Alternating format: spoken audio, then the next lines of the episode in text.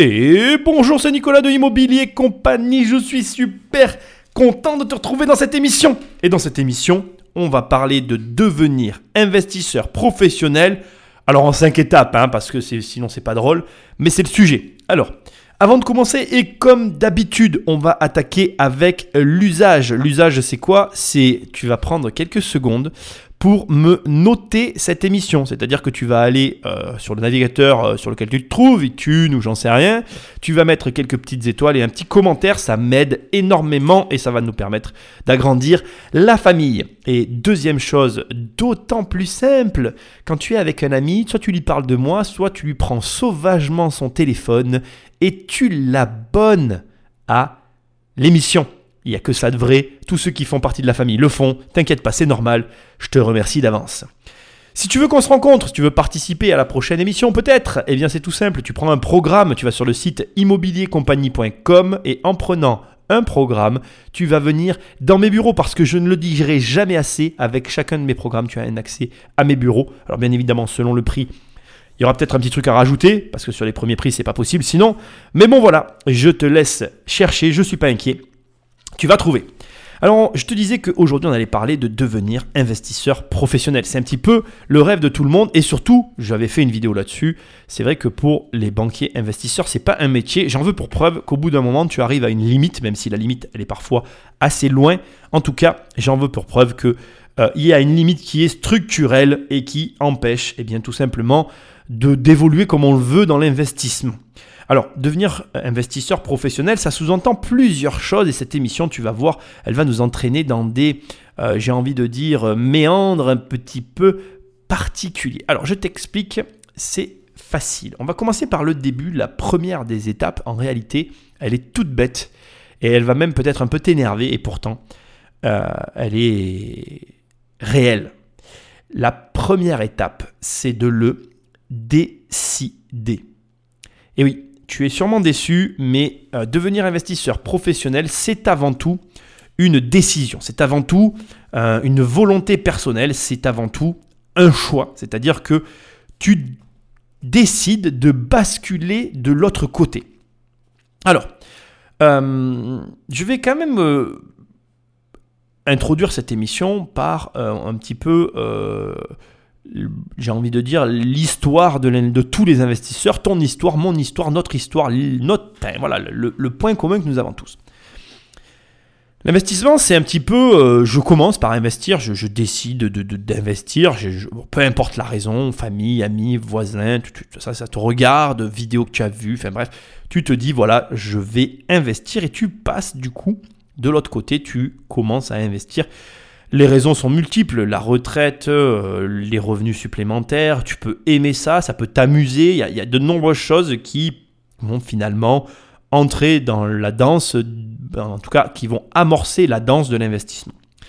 Et donc tu vas évoluer dans, dans l'investissement et rapidement, euh, il va t'arriver un problème d'ordre purement financier. La banque ne va plus te suivre. Tu vas te heurter finalement à un problème légitime que nous rencontrons tous où finalement une espèce de plafond de verre où la banque te, te fait savoir ou te dit euh, non ben voilà c'est, c'est fini. D'accord ? Alors ça se traduit par quoi ? Soit par l'absence de ligne de crédit, soit par l'absence de perspective, soit par l'absence des deux, soit par l'absence tout simplement de partenaires financiers. Bref, il va commencer à te manquer quelque chose. Et euh, toi, tu te retrouves sans solution finalement. Le banquier que tu as en face de toi, bah, il ne te dit plus rien, il n'est plus là, il te dit non, moi je ne te suis pas, c'est trop, tu es trop endetté, euh, désendette-toi, tu n'as pas l'argent pour te désendetter et tu te retrouves finalement bloqué. Alors il y a un, un élément que je veux souligner à ce stade qui est hyper important et dont on ne te parle pas assez souvent, c'est euh, la surface financière. Parfois, euh, on te dit, enfin, euh, on, on oublie de te dire ou, on, ou tu oublies de regarder quelle est ta surface financière pour faire face à la situation. C'est-à-dire que euh, est-ce que finalement tout ce que tu possèdes par rapport à tes encours euh, te permet de faire face à la situation. C'est souvent ce qui va aussi revenir du côté bancaire. On va dire oui, mais là, si vous pouvez plus payer, vous pouvez plus vous en sortir, blablabla, blablabla. Euh, en gros, à ce stade-là, tu t'attends à ce que je te dise oui. Euh, T'as pas un million d'euros de capital et du coup, tu es bloqué. Alors, cette histoire de million, elle est galvaudée et puis elle est, elle est très euh, singulière. C'est-à-dire que cette histoire du million d'euros que je te mets tout le temps en avant, où je te dis, il faut arriver au plus vite possible à avoir un million d'euros. En réalité, c'est pas de dire est-ce que tu as un million d'euros, c'est vraiment de dire est-ce que ta surface financière, est-ce que l'ensemble de tes actifs par rapport à ton passif, l'écart est vraiment énorme. Est-ce que le banquier, quand il regarde tout ça, il a matière à se dire bon, peut-être que les revenus ne sont pas là, mais la surface financière est, est, est-elle très présente et, et cette surface, elle est suffisante, elle est euh, d'une nature à convenir à la suite des événements. Tu l'as compris, je, vais pour, je pourrais continuer sur ce sujet-là, ça serait s'éloigner grandement euh, du, du départ de cette émission, qui, je te le rappelle, est euh, devenir investisseur professionnel. À ce stade, donc, quand tu es bloqué, quand ta surface financière n'est peut-être pas suffisante, ou elle l'est, peu importe, ou alors tous les obstacles que je t'ai donnés avant sont le point d'orgue de ton histoire, il se pose alors une question, une question qui est euh, la vraie question, le vrai fond de la question, et qui n'est qu'une décision, qui est donc la première étape de tout ça, c'est est-ce que je deviens investisseur professionnel ? Et là, tu dois te dire, mais Nicolas, tu m'as dit que ce n'était pas possible dans d'autres vidéos, machin, nanana. En réalité, ça l'est et je vais te le traduire ici. Alors en réalité, ça l'est, non. Tu verras qu'investisseur professionnel n'est pas euh, réellement un métier, mais c'est une décision que nous allons décortiquer ensemble. Cette décision, c'est de dire, est-ce que je crée une structure juridique qui encadre bien tout ce que je faisais à aujourd'hui en tant que petit particulier ? Alors, c'est lourd de conséquences, hein. On va pas se le, on va pas se mentir, c'est même très très lourd de conséquences. Décider de basculer sur une structure juridique, c'est changer complètement le rapport à la chose. Tu ne deviens plus propriétaire de biens immobiliers, tu es propriétaire d'une société. Donc déjà, rien que là, il y a des gens qui psychologi- psychologiquement, ben je vais y arriver à le dire, peuvent avoir un problème avec ça. Et attention aussi, ça change complètement ton engagement à la chose. Tu n'es plus engagé de la même manière, tu n'es plus euh, le petit particulier qui achète. C'est une entreprise qui engage ses fonds et qui engage sa garantie. Donc, tu engages ce que possède la société.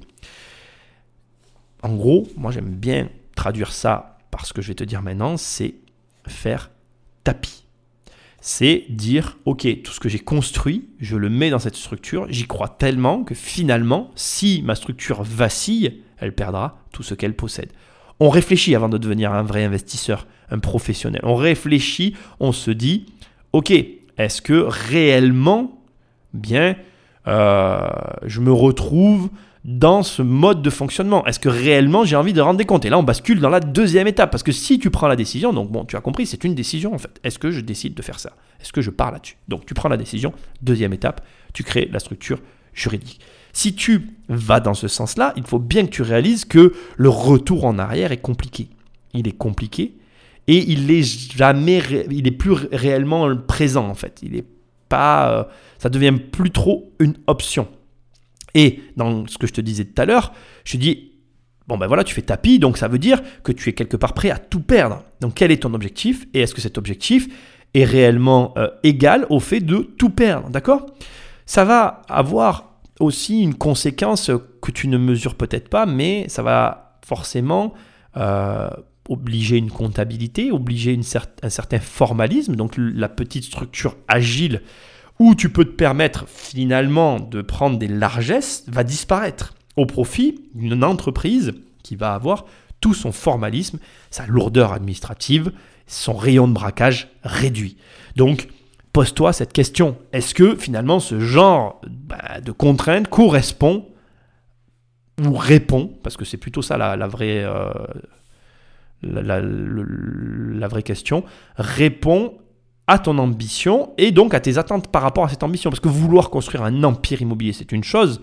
Être prêt à répondre de tout ce formalisme, de toute cette lourdeur administrative, ça en est une autre. Donc pose-toi cette vraie question qui est une vraie question de fond à laquelle je ne peux pas répondre, bien évidemment, à ta place. Alors attention, je ne veux pas te décrire euh, ce tableau comme un tableau totalement noir parce que bien évidemment, ça va changer ton rapport aux banques. Et ce rapport-là va complètement être modifié puisqu'une entreprise n'a pas les mêmes contraintes financières qu'un particulier. Et ça, c'est le vrai avantage. C'est-à-dire que l'obstacle financier que tu rencontrais, eh bien, tu ne l'as plus. Après, bien évidemment, ça va changer ton rapport à la responsabilité et ça va aussi changer ton rapport à l'accès à l'argent, parce que tu vas avoir de nouvelles options qui vont te permettre de nouvelles choses, ce qui, ma foi, peut être fort agréable. Alors, en gros, décision, on va résumer ces deux premiers points, décision ben, de passer au step supérieur, ok, deuxième étape, d'accord, eh bien c'est tout simplement choisir la société et donc s'engager dans une entreprise qui est plus lourde mais qui te permet à l'inverse beaucoup plus de choses. C'est à toi, eh bien, bien évidemment, à définir euh, finalement tout ça. Alors maintenant, sur la troisième étape, je vais simplement souligner un point de la deuxième étape, mais je ne vais pas faire que le souligner, je vais le creuser parce que euh, cette troisième étape, euh, je te l'ai glissée comme ça, euh, comme une petite disquette dans la, dans la deuxième étape, mais alors qu'en réalité, c'est une vraie euh, troisième étape. C'est bien évidemment de comprendre que dans ce processus, une fois que tu as fait la première et deuxième étape, c'est-à-dire que première étape, tu décides, deuxième étape, tu crées ta société, troisième étape, il se produit une chose inhérente à la deuxième étape, mais que toi, tu dois réellement réaliser et qui va, j'espère, avec cette émission, t'aider à prendre une décision, c'est le changement de responsabilité. C'est la conséquence. Je t'ai dit tout à l'heure que, bien évidemment, dans la liste des choses, tu allais changer de type de responsabilité, mais au, au moment où tu deviens professionnel, tu renonces au statut de particulier dans tes investissements, ce qui signifie que juridiquement, tout change. Si tu n'es plus un particulier, tu n'es plus Tu deviens un professionnel et si tu es un professionnel, eh bien, tu n'es plus un particulier. Et à partir de là, il se produit une chose ben, magique, j'ai envie de dire, mais c'est que tant au niveau de la banque qu'au niveau de tout un tas de détails, eh bien, tout change. Et je vais te l'expliquer, c'est très simple. Le cautionnement du prêt devient totalement différent. Et là, je perds ma voix, c'est ballot, la mission s'arrête et t'es dégoûté, t'as envie de savoir la suite. Non, non, non, je rigole. C'était la bonne blague. Clique ici pour avoir la suite et ça coûte mille neuf cent quatre-vingt-dix-sept euros. C'est la grosse, euh, le dégoût quoi. Non, non. Alors écoute, c'est vachement facile. Euh, je vais te la faire simple. Bien évidemment, je ne vais pas creuser parce que je ne suis pas là pour te faire une émission de ouf et, et, te, et te, te retourner la tête. Mais tu vois, ça va quand même te retourner le cerveau. Euh, le professionnel, en fait, quand tu changes donc de statut, voilà ce qui se passe. Tu es un professionnel, tu t'engages. Et comme tu t'engages, tu t'engages, j'ai envie de dire, avec le partenaire financier dans un projet. Alors que le particulier, même si tu t'engages, toi, tu as l'impression de t'engager, tu as des recours. Et ces recours, c'est la différence fondamentale entre ces deux statuts. Et donc, c'est très, très, très facile à comprendre. En fait, je vais te la faire très simple en deux points pour que ce soit très clair avec toi. Je te fais vraiment à l'essentiel. Pour le particulier, en fait, tu as tout simplement ce qu'on appelle la réticence dolosive. Donc la réticence dolosive, c'est un terme juridique qui désigne le fait de cacher volontairement. Tu as un recours à la réticence dolosive face à un professionnel. Je m'explique. Imaginons que tu sois devenu professionnel. Tu écoutes mon émission, ah, Nicolas a raison, je deviens un professionnel, c'est parti, tu me vends un appartement. Moi, Nicolas, pauvre petit particulier, et je découvre que tu m'as caché volontairement dans... Euh, dans le, le, le bien que tu m'as vendu, euh, le fait qu'il y avait un, un, un trou dans le plafond, j'en sais rien, il y a de l'eau qui rentre et tu me l'as caché. Et moi, eh bien, j'ai ce qu'on appelle la réticence dolosive. J'ai finalement, je peux avoir recours à, au dol auprès des tribunaux en disant que volontairement, tu as caché quelque chose dans le bien, que mon intégrité dans le choix a été mise en péril et du coup, je n'ai pas pris la décision en connaissance de cause et du coup, je demande le remboursement et du coup, tu es dans la merde. Et du coup, tu t'es engagé parce que tu es un professionnel. Voilà ce que c'est qu'un changement de responsabilité. Tu as changé de statut juridique, tu as changé de responsabilité. Ça, c'est finalement la troisième étape que toi, tu dois bien réaliser, qui est une conséquence. Certes, tu pourrais me dire, mais Nicolas, c'est pas une étape. Mais si, c'est une étape parce que quand tu changes de statut, dans les étapes, tu changes de responsabilité. Et voilà une, un des changements de responsabilité qui fait que la banque te suivra beaucoup plus facilement parce qu'elle aussi, du coup, elle n'a plus à subir, subir cette réticence dolosive à ton égard et elle est plus rassurée en fait. Elle sait qu'elle n'aura pas un procès parce que finalement, elle t'aura glissé une disquette dans le crédit et tu ne pourras pas te retourner contre elle parce que tu es un professionnel, tu t'es engagé. À cela, tu ajoutes un autre point qui est l'incompétence de mention manuscrite. Alors, qu'est-ce que c'est, d'accord ? Cette petite bête qui pourrait se glisser, c'est tout simplement qu'en fait, le banquier a une obligation de conseil auprès d'un particulier. Et donc, en gros, c'est le fameux terme que tu as déjà entendu, erreur en faveur de Monsieur Nicolas Popovic. Erreur de la banque en faveur de Monsieur Nicolas Popovic. Erreur de la banque en faveur de Gérard, ton voisin. C'est l'erreur qu'on a envie d'avoir, car on peut se retourner contre notre cher et tendre euh, ami banquier, qui ne sera plus notre ami bien évidemment, et peut-être avoir des dommages et intérêts. Alors, ça se traduit par quoi finalement, ni plus ni moins, c'est le défaut d'obligation de conseil que tu connais aussi. Bon, ce sont des termes un petit peu différents, mais ça revient un petit peu au même pour moi, même si les plus aficionados me diront « Non, Nicolas, c'est pas pareil, l'erreur, l'incompétence de mention manuscrite, c'est différent parce que c'est effectivement une erreur qui peut être mal écrite sur un contrat et que tu peux dénoncer, alors que le défaut d'obligation de conseil, c'est vraiment, tu arrives à prouver qu'il n'y a pas eu du conseil complet sur un produit de, qui t'a été vendu par ton banquier, et dans ces cas-là, tu as aussi des recours. Mais bref, pour moi, si tu veux, tout ça, c'est un petit peu aller dans le recours, toujours être dans le... Euh, tu sais, c'est comme cette époque des gens qui te contactaient en te disant « Voilà, tu peux dénoncer ton prêt et ne plus le payer.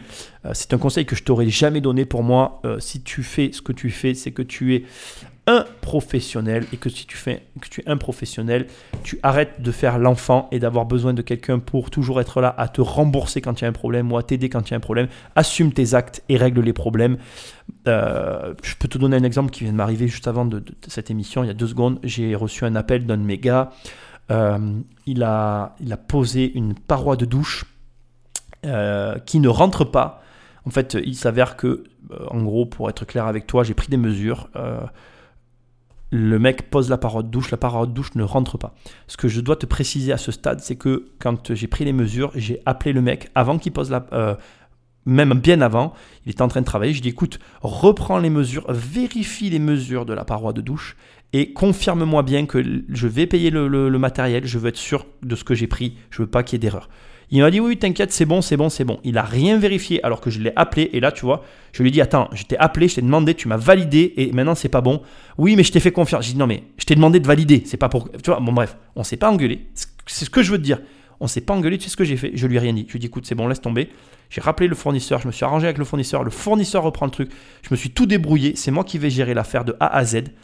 Oui, j'ai tort. Oui, je pourrais lui dire, écoute, euh, c'est machin, nanana, mais le problème, c'est que dans ce cas-là, euh, le mec, ben voilà, de toute façon, j'ai, je peux pas tout avoir. J'ai négocié un prix, donc je sais ce que j'ai, j'ai négocié un prix. Je peux pas avoir et le prix et le service. À un moment donné, il faut assumer ses actes. J'ai fait un choix, donc je, je vais au bout de mon choix.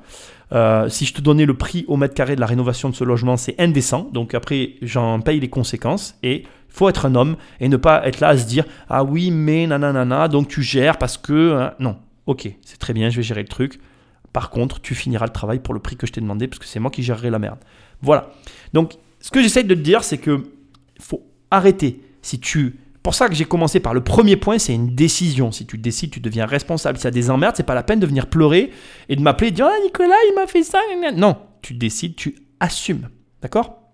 Donc, troisième étape, c'est finalement de bien comprendre à ce stade que tu vas renoncer à ta responsabilité. Alors, je sais ce que tu vas te dire à ce niveau-là de l'émission. Tu vas te dire, oui, mais en fait, Nicolas, la vérité, c'est que un, c'est la décision. Deux, c'est bien comprendre que tu renonces à tes responsabilités.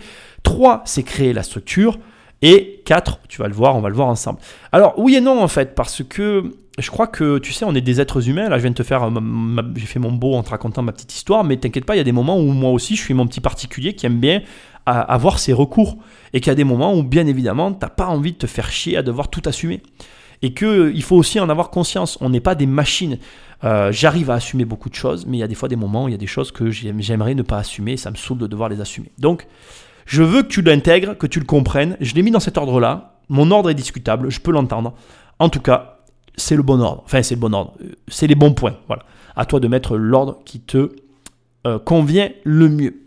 Quatrième étape pour être euh, un, un investisseur professionnel, d'accord ? C'est finalement euh, la validation de ton expérience. Alors, je sais ce que tu vas me dire. Et c'est ça qui va être amusant dans cette émission. Tu vas me dire, attends, mais je ne suis pas du tout d'accord avec ton ordre. Mais c'est là qu'on va commencer à discuter et rentrer dans le vif du sujet.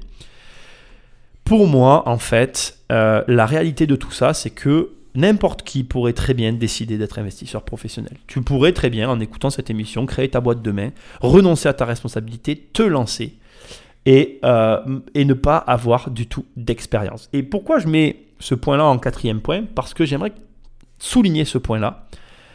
L'expérience n'est qu'une vision de l'esprit. Il y a cette phrase que j'adore qui dit que la vérité, c'est que tu n'as la différence entre toi et moi, c'est l'expérience. C'est l'expérience d'une chose. Mais fondamentalement, tu n'as pas besoin de cette expérience. Tu peux très bien choisir de faire des choses sans aucune expérience et y arriver pour toutes les raisons que tout le monde peut se trouver, enfin te trouver en l'occurrence, et réussir aussi bien qu'un mec qui a trois, quatre, dix, cent fois plus d'expérience que toi. Et à l'inverse, tu peux très bien ben, faire toutes ces choses euh, en n'ayant pas d'expérience et en te plantant, et tu auras un gars, un débile qui te dira « Hein, tu vois, je te l'avais dit, tu n'aurais pas dû faire ça comme ça et tu aurais dû te former. » La vérité, et c'est à ce stade que j'aimerais le souligner, c'est ta quatrième étape, d'accord ? C'est de bien comprendre que l'expérience n'a aucun lien avec le résultat. C'est très compliqué, je pense que c'est encore plus compliqué pour des Européens à comprendre, où nous sommes très attachés à ça, où notre culture populaire est construite autour de ça.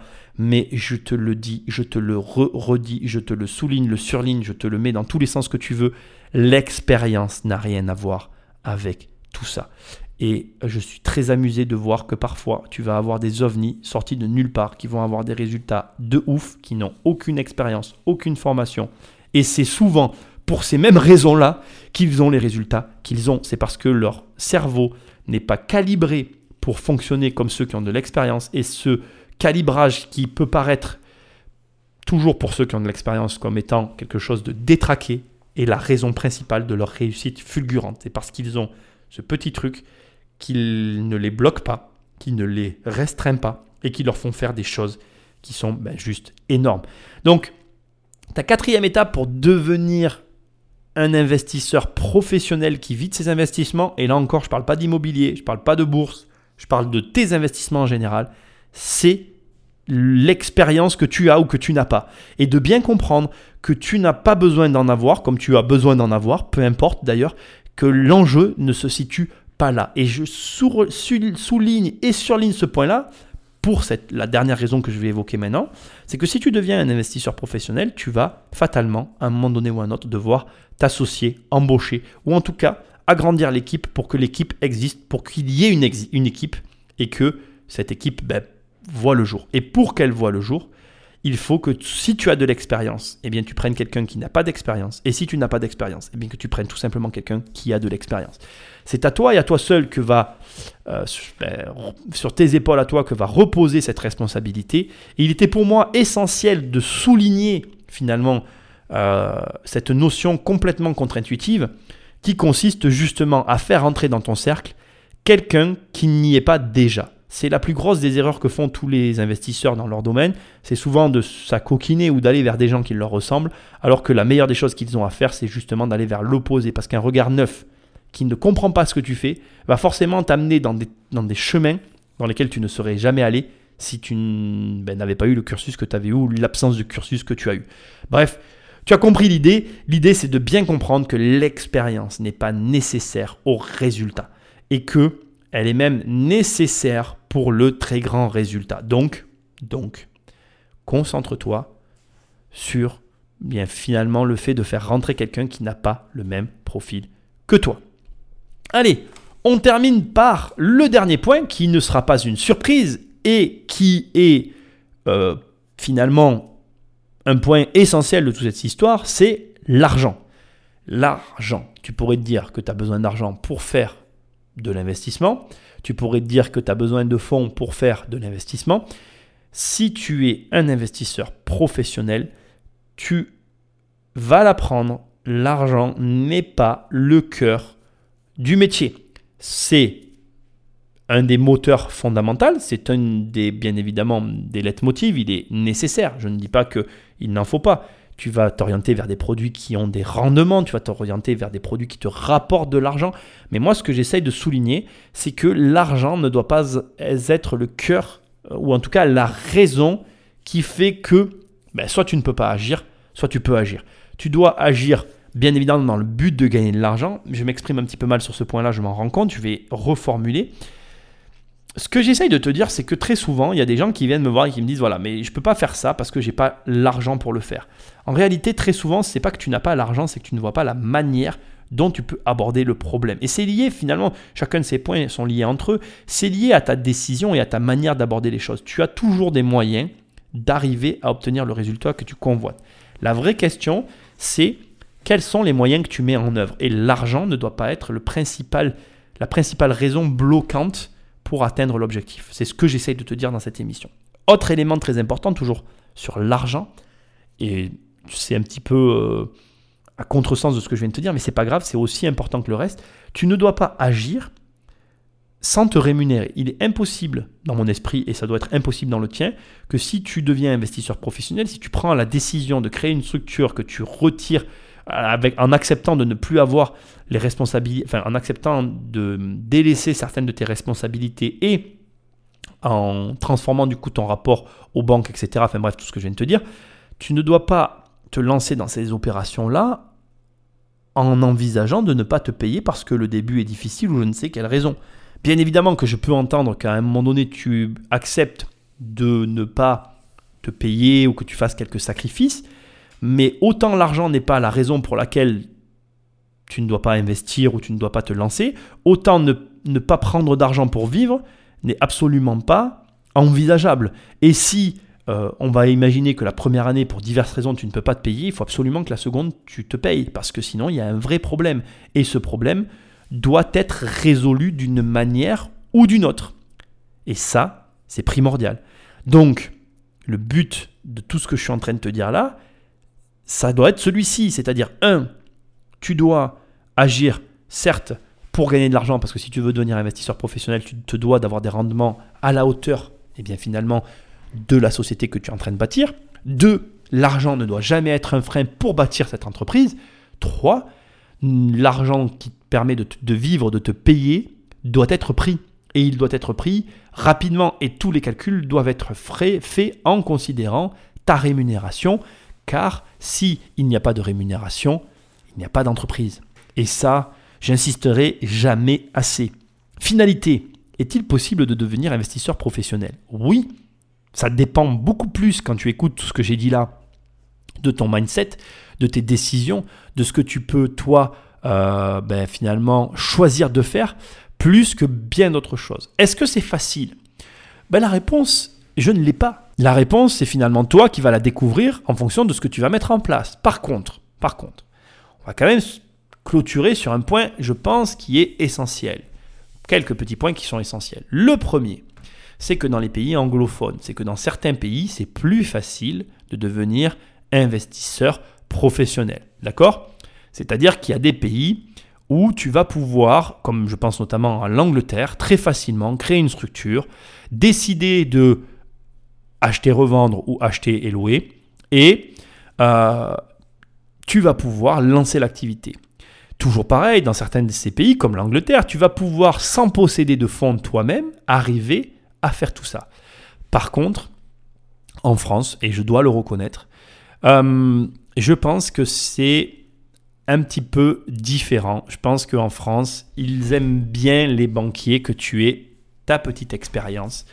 Et donc, ça sera mon conseil de la fin de cette émission, passer par la case particulier qui fait ses opérations me semble malheureusement être un passage obligé. Alors, je n'ai pas la bonne réponse dans ce que je suis en train de te dire parce que, évidemment, je sais qu'il y a des personnes qui ont créé leur société tout de suite et qui ont réussi à trouver les fonds. Mais je sais aussi que ces personnes-là avaient un background qui leur permettait de le faire. Traduction, ces gens-là avaient une famille aisée, avaient derrière eux un certain niveau social qui permettait aux banquiers de se dire, parce que les banquiers se le disent ça, que même si lui venait avec rien, en prenant la caution des parents sur la structure, le dossier pouvait arriver à sortir. Tu vois ce que je veux dire ? Et ça, malheureusement, tu dois le prendre en considération. Est-ce que ça veut dire que je crois que si tu n'as rien, tu ne peux rien faire ? La réponse est non. Je pense qu'en vérité, la, le premier point de cette émission est de loin le plus important. Si tu as décidé de le faire, tu le feras.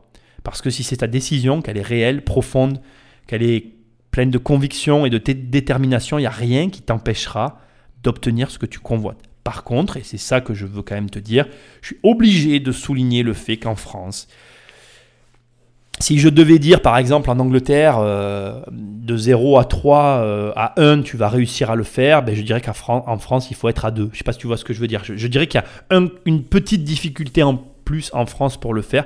C'est mon sentiment personnel. Je peux me tromper, mais ça reste mon sentiment personnel et je voulais le partager avec toi à la fin de cette émission. Et donc, fatalement, je suis obligé de te conseiller, si tu n'as vraiment rien, de passer par la case particulier, de faire une petite opération pour prouver que tu n'es pas un mec sorti de nulle part avec des idées farfelues. Au demeurant, et je veux quand même te le dire à la fin de cette émission, moi je crois en toi. Si tu es là, c'est que tu fais partie de la famille et que tu vas y arriver. Ne lâche rien, c'est possible. Et, et on va clôturer là-dessus. À vaincre sans péril, on triomphe sans gloire. Et donc, je pense que s'il y a des difficultés, c'est que justement le jeu en vaut la chandelle. Et j'ai tendance à souvent dire que là où il y a nos peurs, là où il y a nos difficultés, c'est là où il y a la réussite. Ben je crois que si tu veux vraiment le faire, tu dois le faire. Et rien ni personne ne doit t'en empêcher.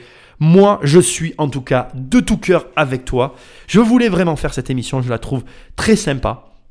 Je ne sais pas ce que tu en as pensé, mais pense en tout cas à me laisser une note et un commentaire, à abonner sauvagement l'un de tes amis en prenant son téléphone. N'hésite pas à le faire, c'est pour le bien de la communauté.